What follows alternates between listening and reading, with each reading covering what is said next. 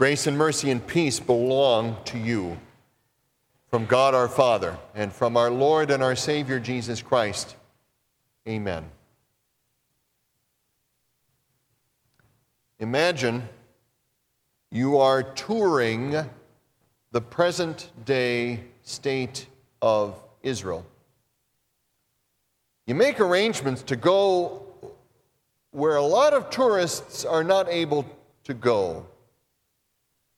You travel by bus about 40 miles north of Jerusalem to the Palestinian city of Nablus.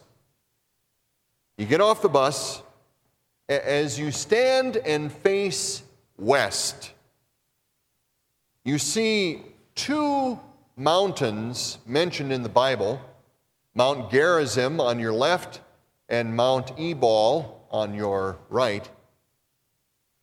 In front of you is a, is a special building.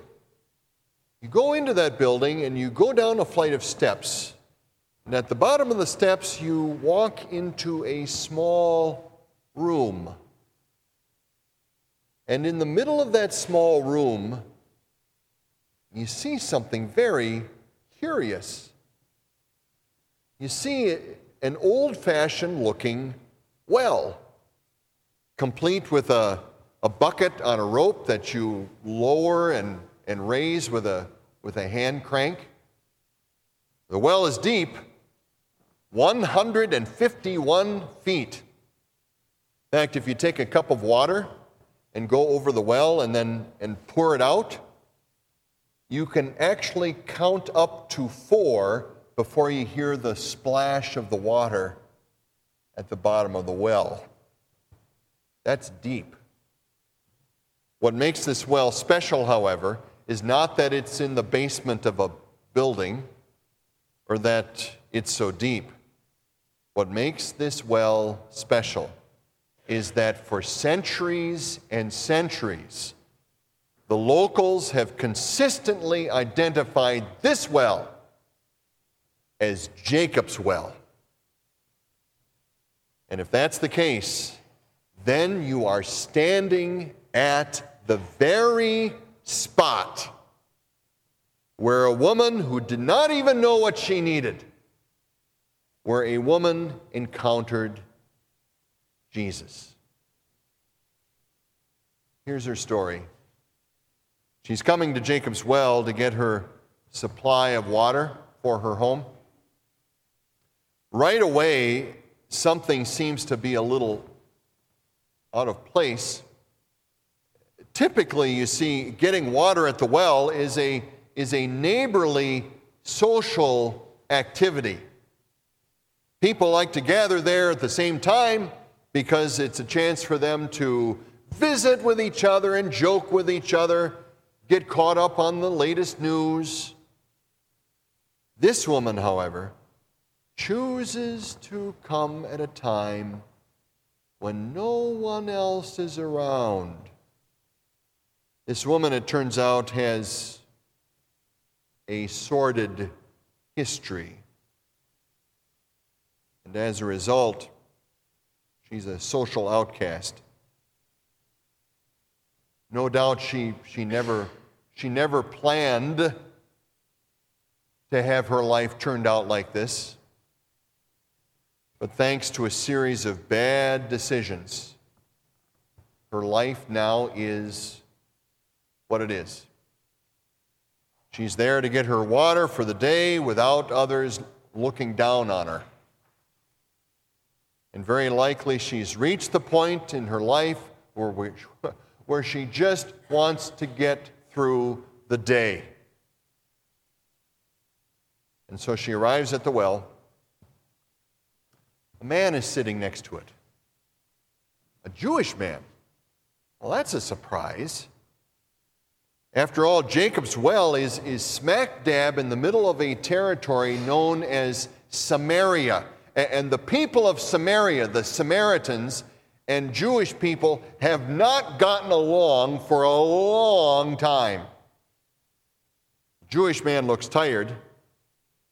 But then another surprise this, this tired Jewish man asks her for a drink of water. Well, this actually is actually more than a surprise, it's more like a shock. 99 times out of 100, a Jewish man would never even consider lowering himself to the level of speaking to a Samaritan woman. But this one is. How is it, she asks him? How is it that you, a, a Jew, ask for a drink from me, a woman of Samaria? Well, the man speaks some more. The conversation continues. And before she knows it, the man is talking to her about something that he wants to give her, something he describes as living water. She's curious as to what he means. Where, where, do you get this living water? Are you greater than Jacob? From hundreds of years earlier in the, in the Old Testament, are you greater than Jacob, who gave us this well and drank from it himself, as did his sons and his livestock? She becomes even more curious when he says, Everyone who drinks of this water from this well will be thirsty again. But whoever drinks of the water that I give will never be thirsty again. Something about his words pulls her in. And so she says, Sir, give me this water so that I will not be thirsty or have to come here to draw water. Abruptly, however, the man draws her into an uncomfortable subject. Go call your husband and, and then come back here. I have no husband, she says. Now we have to understand, she's not simply saying that she's single. What she's saying is actually the beginning of her confession about her broken life. But before she can get anything more out, this, this tired Jewish man graciously, kindly, miraculously completes the confession for her. You are right in saying, I have no husband. For you have had five husbands, and the one you now have is not your husband. What you have said is true.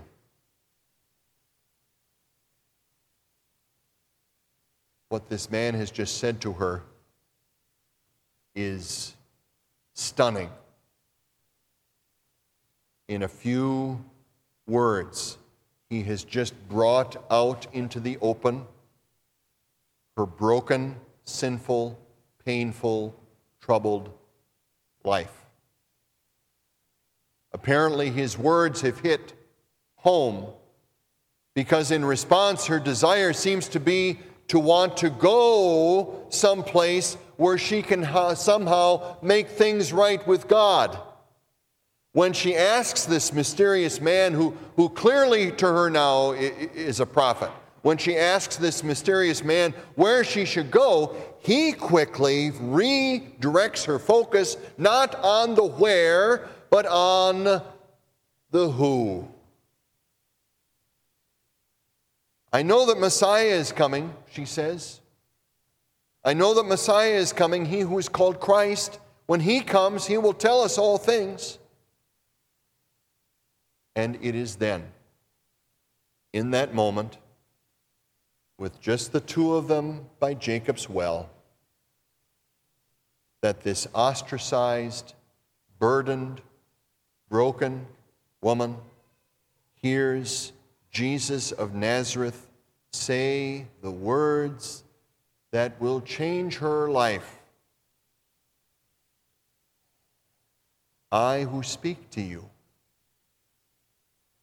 am He. She thought she just needed water that day. She likely thought she just needed to get through the day. What she needed was forgiveness. And her repentant heart found it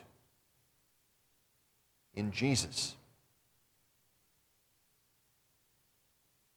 Brothers and sisters, over the centuries, people have done all manner of things to deal with what they often don't even comprehend. People have done all manner of things to deal with a, a, a, a ghostly sense of guilt in their lives. That terrible sense that they are not the people they're supposed to be.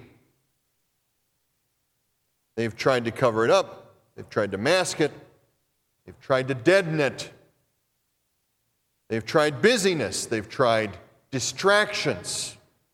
They've tried recreation, they've tried pleasure, they've tried rationalization, they've tried food, they've tried alcohol, anything to deaden it, anything to mask it, anything to cover it up. So much so that they might not even recognize anymore that the problem is guilt.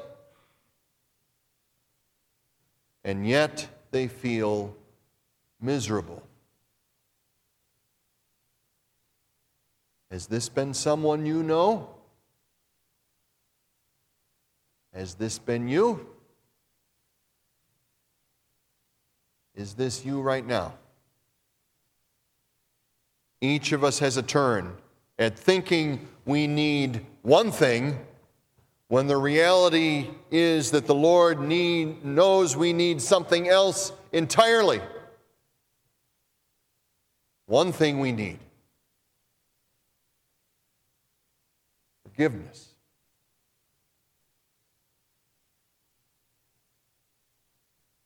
And that's why Jesus came.